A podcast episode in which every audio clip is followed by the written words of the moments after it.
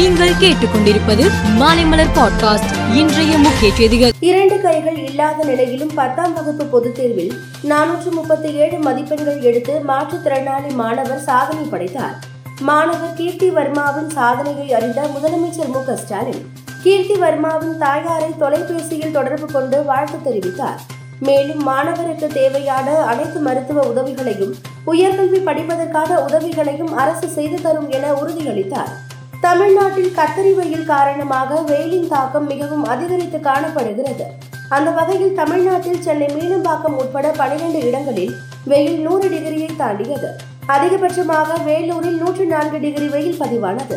உலக புகழ்பெற்ற சுற்றுலா தலமான நீலகிரிக்கு தற்போது கோடை விடுமுறையை முன்னிட்டு வெளிநாடுகள் வெளி மாநிலங்கள் மற்றும் தமிழகத்தின் பிற மாவட்டங்களில் இருந்து சுற்றுலா பயணிகள் அதிகளவில் வந்த வண்ணம் உள்ளனர். இன்று இரண்டாவது நாளாக காலையிலேயே ஊட்டி தாவரவியல் பூங்காவிற்கு சுற்றுலா பயணிகள் அதிகளவில் வந்தனர்.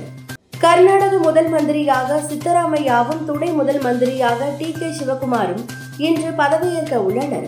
முதல் மந்திரி துணை முதல் மந்திரியுடன் சேர்த்து எட்டு மந்திரிகள் இன்று பதவியேற்க உள்ளனர். அதன்படி புதிதாக பதவியேற்க உள்ள எட்டு மந்திரிகளின் பட்டியல் இன்று வெளியிடப்பட்டுள்ளது.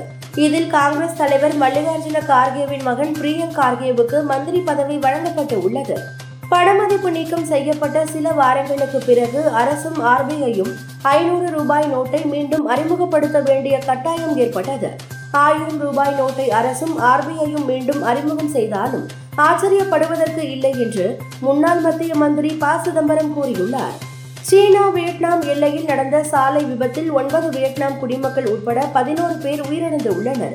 சாலை விபத்து குறித்து போலீசார் வழக்கு பதிவு செய்து மேற்கொண்டு விசாரணை நடத்தி வருகின்றனர். ஐபிஎல் கிரிக்கெட்டில் பிளே ஆஃப் சுற்றுக்கு முன்னேறும் முனைப்புடன் சென்னை அணி இன்று டெல்லியை சந்திக்கிறது.